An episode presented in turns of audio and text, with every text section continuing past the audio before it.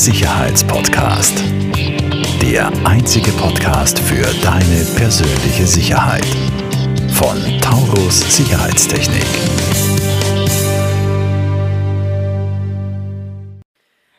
Herzlich willkommen, liebe Zuhörer, liebe Zuschauer, bei einer weiteren Folge von der Sicherheitspodcast. Ähm, wir haben heute eine ganz spannende Folge, weil heute haben wir eingeladen, oder beziehungsweise er ist eh da, weil wir in der Firma aufnehmen bei uns, unser lieber Mitarbeiter, der Marco Mondl. Hallo Marco. Hallo, Servus.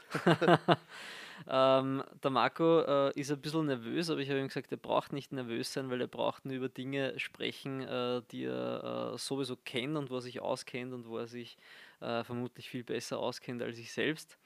Ähm, der Marco hatte bei uns äh, ursprünglich eine äh, Lehre gemacht zum mhm. IT-Techniker. Genau. Ähm, in, in rascher, verkürzter Lehrzeit und ähm, ist für mich einfach das, das, das, das beste Beispiel eigentlich für einen äh, Paradetechniker und wie viel Interesse man eigentlich äh, zeigen kann und wie sehr man sich in gewisse Thematiken reintigern kann. Danke, ja. äh, wirklich, muss einmal, muss einmal ausgesprochen werden. Ähm, und der Marco ist auch gleichzeitig ähm, quasi unser oder einer unserer Zutrittsspezialisten. Mhm. Ähm, dadurch, dass das natürlich unser größtes Wachstumsfeld ist äh, bei mhm. Taurus, äh, die elektronische Zutrittskontrolle, hast du dich ja auch eingehend mit der Thematik beschäftigt. Und was wir eben in der heutigen Folge ein bisschen behandeln wollen, ist eben was macht dann ein elektronisches Zutrittssystem aus? Wo sind die Unterschiede von einem normalen herkömmlichen äh, Schlüssel mhm. zu einem elektronischen Zutrittssystem? Magst du uns da mal ein bisschen was erzählen? Ja, also äh, grundsätzlich ähm, muss man da extrem unterscheiden. Ähm, es ist so, dass es ja äh, zigtausende Zutrittskontrollsysteme mhm. gibt und dass äh, alle verschiedene, also Unterschiede aufweisen. Sprichwörtlich so viele wie Sand am Meer wahrscheinlich. Ja, genau, ja. und alle sind ein bisschen anders. Deswegen äh, muss man mal sagen, also der, der, der, das, was die gemeinsam haben, ist auf jeden Fall mal die Einfachkeit. Also man hat äh, keinen Schlüssel mehr, man hat einen Chip oder irgendein anderes Zutrittsmedium, einen Code oder wie auch immer. Und ähm, das ist gerade so, dass ich ähm, einen Code zum Beispiel nicht verlieren kann, einen Schlüssel kann ich verlieren, dann äh, bleibt er irgendwo und ich habe das Problem, dass ich den Zylinder oder irgendwas aus Sicherheitsgründen meistens ersetzen muss. Ja? ja? Und das ist mal der erste Aspekt, so dass ich habe einen Chip, ähm, wenn ich den verliere oder er wird mir gestohlen, habe ich immer die Möglichkeit, ähm, einfach herzugehen und zu sagen, okay, passt, dieser Chip funktioniert hier jetzt nicht mehr und ich brauche keine ähm, Zylinder tauschen oder irgendwas ersetzen. Mhm. Ja? Das ist mal also der Aspekt der Einfachkeit, mhm. dass ich und auch was ich da jetzt auch schon raushöre, eigentlich Kostenersparnis, weil natürlich, man hat ja. natürlich muss man sagen, das elektronische System ist natürlich einmal in der Anschaffung teurer mhm. als ein mechanisches System. Aber ähm, ich habe künftig äh, nie wieder die Thematik, dass ich eben ein Schloss oder einen Zylinder austauschen muss, mhm. weil wenn ein Benutzer ein, sein Medium verliert, äh, jetzt den, den Chip oder die Karte oder keine Ahnung, seinen Code vergisst, mhm. soll auch vorkommen, ja, dann so, kann ich es natürlich als, als Administrator äh, oder Inhaber dieser Anlage ganz einfach jederzeit ändern und genau. heutzutage auch meistens gleich vom Handy über eine genau. App. Genau. Ja. Es gibt auch eben, jetzt wo du die App ansprichst, es gibt auch das Zutrittsmedium mittels App über Bluetooth, ja, sodass ich wirklich mhm.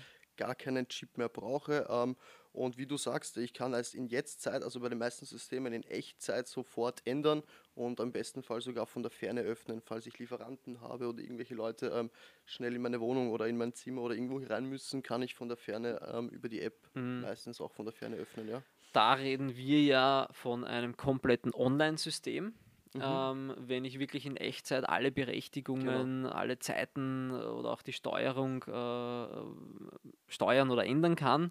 Mhm. Und äh, du hast jetzt auch gesagt, für Lieferanten, das ist ja vor allem auch, wir, wir verwenden das auch hier bei uns ja. im, im, im, Firmenstandort äh, sehr oft. Oder ich meine, mittlerweile sind wir eh dauerhaft besetzt, weil immer mehr Mitarbeiter dazukommen. Aber ich kann mich noch äh, erinnern, in den Anfängen noch vor einigen Jahren, mhm. da war das eine der praktischen Funktionen, äh, dass du wirklich dem, dem Postler oder, oder DHL, UPS, wie sie nicht alle heißen, äh, Lieferanten mhm. ähm, von der Ferne die Tür aufmachen kannst genau. über die App. Speziell, ähm, ich sage nur Stichwort erster Lockdown, wo wirklich alle geglaubt haben, okay, jetzt ist mal zu, ja, da haben wir auch das gehabt, dass ähm, die Lieferanten rein mussten und wir da einfach einen Zettel draußen hin, dass sie äh, mhm. sollen.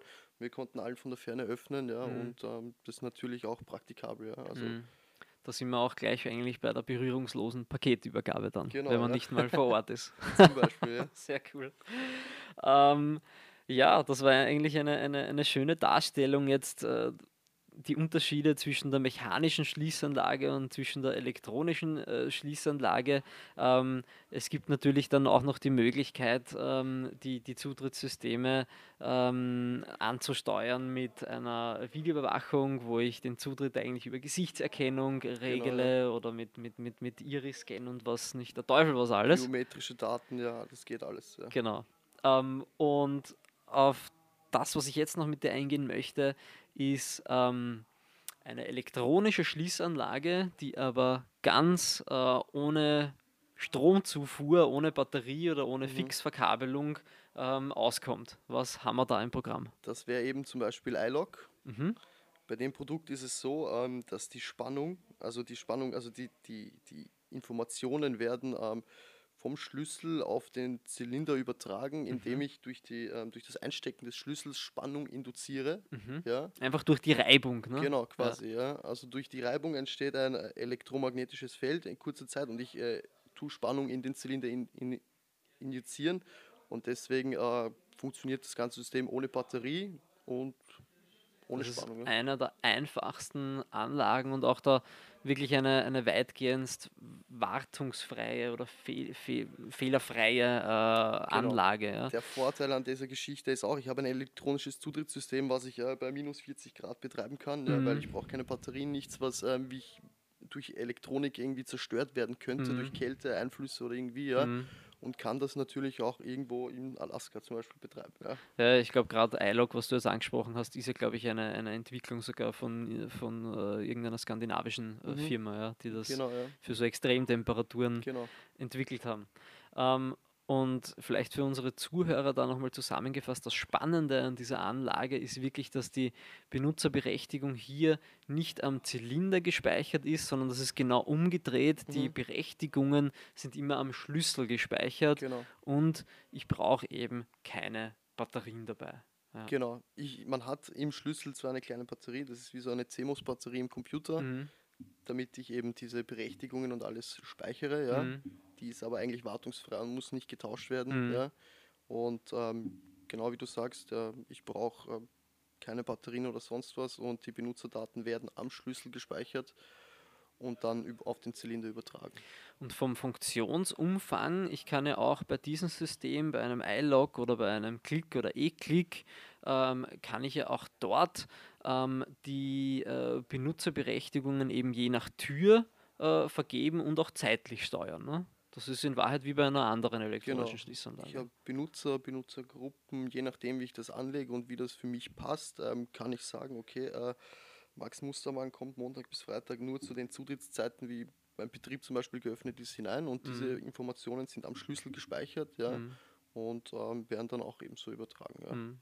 Und natürlich bei Schlüsselverlust kann ich den Schlüssel natürlich auch wieder aus der Anlage entfernen. Genau, so. Super. Vielen Dank, Marco, Mhm. dass du dich doch überwunden hast, äh, dich da mit mir herzusetzen.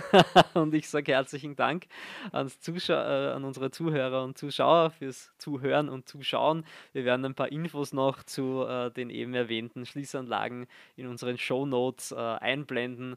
Ich sage herzlichen Dank und bis bald. Dankeschön. Falls dir diese Folge gefallen hat, bewerte uns sehr gerne und teile den Podcast mit deinem Umfeld. Alle weiteren Informationen zu Taurus Sicherheitstechnik findest du in den Show Notes.